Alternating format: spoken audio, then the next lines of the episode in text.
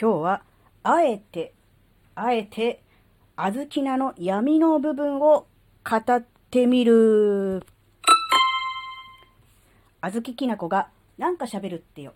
この番組は子供の頃から周りとの違いに違和感を持っていたあずきなが自分の生きづらさを解消するために日々考えていることをシェアする番組です。こんにちは、あずきなです。え前回だったかな？前々回だったかな？えー、ね、人から、えー、忠告される、指摘されるのが、えー、苦手で、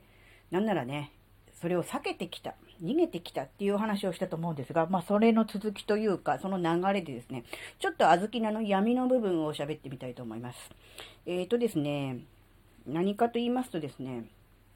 えー、イソップ童話だったかな？あ、違かったらごめんなさい。アリとキリギリスっていうお話皆さん知ってると思うんです。子供の頃ね、絵本とかで読んだことある人いっぱいいると思うんですけど、アリとキリギリスね。まあ大体のお話をざっと予約すると、アリさんとキリギリスさんがいて、で、アリさんは、えー、せっせせっせとね、えー、働いているわけですね。食料を、えー、備蓄するために、ね、一生懸命働いているアリさんと、夏の間中ね、えー、バイオリンを弾いて、遊びまくっているキリギリスさん。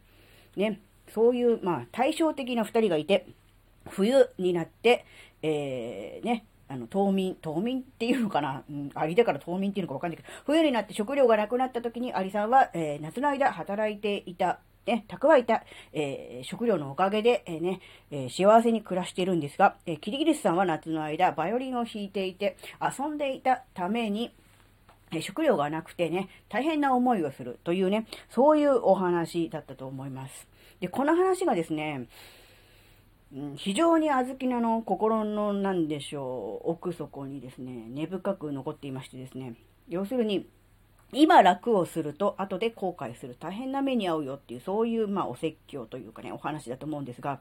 その考えがこう子供の頃からこびりついていてですねなんかこう今を楽しんでしまう今、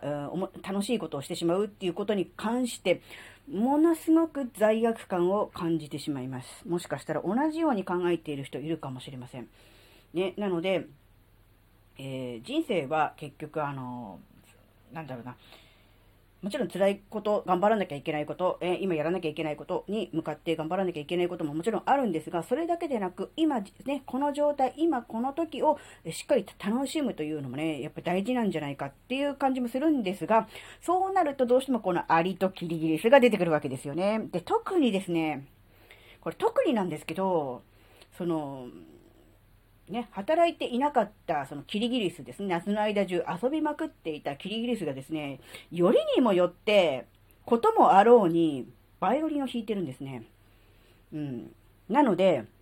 あの、バイオリンを、あの、弾いている、あの、あずきなとしては、あ、あずきな、あの、バイオリン初心者で、えー、一応ね、アマチュアオーケストラに、ね、所属していて、まあ、弾いたりとかもしてるわけですが、ことによって、よりによってバイオリンですよ。ね、他の楽器でもよかったじゃん、ラッパでもいいじゃんって思うんだけど、バイオリンだったので、余計にね、そのね、罪悪感が刺激されるんです。なので、今はね、バイオリンめっちゃ練習したいと、弾きたいと。え、オーケストラやアンサンブルでもめっちゃ弾きたいと、弾ける曲が増えるようになりたい、できる曲がね、多くなりたい、綺麗な音で弾きたいと思って頑張っているわけですが、それと同時にどっかでですね、自分のあの、あずきなの心の中で、ね、今そんなことやってると、いつか後悔するよ。っていう、そういう、あの、囁き声みたいなのがね、聞こえてくるよ、ようなね、実際は聞こえてきませんけども、そういうようなね、うーん、のがあってね、心の底から楽しめてないなって思って、なんか、うーんって思っちゃうんですよね。うん。確かにそうだと思うんです。うん。あずきのは今、あの、いわゆるあの専業主婦なので、え外で働いていません。お金は稼いでいません。えー、Kindle 本出版して、えー、ビビたるもの、本当にね、あの、子供のお小遣いにもならない程度の、あの、なんだろう、収益というか、あのね、印税は入ってきはきますが、まあ、その程度で、とてもじゃないけど、生活できるレベルとか、何かの足しになっているレベルでは、えー、ありません。なので、まあ、ほぼほぼね、えいわゆる、ね、社会活動というのがね、えできていない状態なわけなんです。じゃあそういうね、自分が仕事をしていない、できていないということに関しても、ものすごくね、え罪悪感を感じています。将来お金に困るようなことがあった時に、あの時働いていれば、無理にでも仕事に出ていればって思っちゃうんじゃないかなっていう、そういう危惧ももちろんあります。ね、まあ、実際はまあ、あの、バイトの面接行っても、ことごとく不採用というのがね、もう何件も何件も何件も何件も続いたので、もう嫌になってしまったので、もう、じゃあいいやという感じで、もうね、応募するのもね、やめてしまったわけね、もう開きになったわけですけども、それでもやっぱり、うーん、無理でも、何でも、うん、外に働きに出ればよかったのかなっていうふうに思っちゃう時が来るのかなっていうような、そんな、えー、感覚はどっかに残ってます。ね、この感覚は、えー、多分消えないんだろうなって思います。別に今困ってるわけじゃないんだけど、うん、なんかね、うん、罪悪感がね、こう自分の中をね、支配しているなっていうのはね、あるんですよ。だから、自分のやりたいことをやってます。えー、こうやって音声配信をね、えー、1日1回、えー、だいたい夕方、夜か、7時ぐらいにね、うん、配信をするのをね、も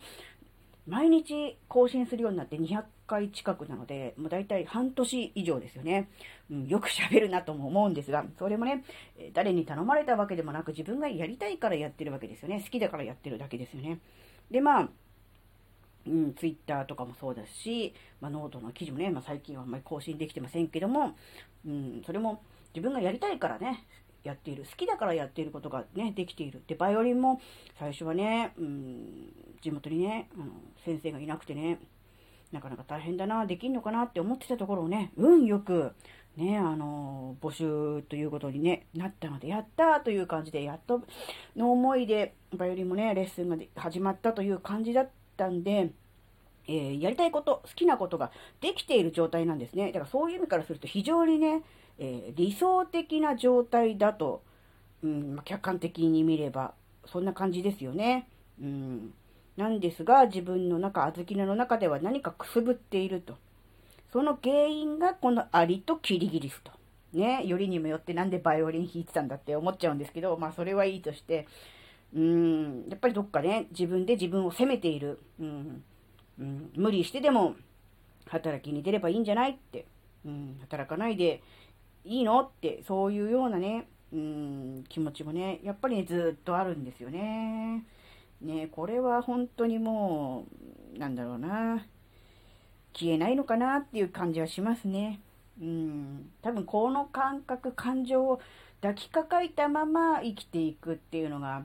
うん、そういう感じなのかなって思っちゃうんですよね。うん、ねだからまあ、これ多分、戒めとして、アリとキリギリス、うん、今楽しいからって言って怠けてちゃいけませんよっていう、そういう戒めのお話だと思うんですけど、うん、なんかそれによって、えー、がんじがらめになっちゃってるのもなどうなのかなっていうのもするし、うん、どうなんだろうっていうね。うん、そんな感じです。同じようにもし悩んでる人がいたらですね、まあ同じように悩んでる人がいるよっていう、うん、こととですね、まあ、最近は、まあそういう罪悪感も感じつつも、なるようにしかならないから、まあそうなっちゃったらそうなっちゃった時だよなってうん、今楽しいのに、今幸せなのに、今やっと理想的な生活を手に入れたのに、それをね、十分満喫できないっていうのは、もったいないなっていう、そっちの方の気持ちもあるので、うん、なんだろうな、うん、まあ、揺れ動く気持ちはあるけれども、でもやっぱりそうな、それなりに少しずつね、こう前を向いて、えー、ね、一歩一歩前に進めていけたらいいのかなっていうような、そんな感じです。はい。えー、今回はいつにもなく取り留めのない話になりました。だらだら喋ってしまいましたが、今回のお話があなたの生きづらさ解消のヒントになればとっても嬉しいです。ここまでお聴きくださりありがとうございました。それではまた次回お会いしましょう。バイバーイ。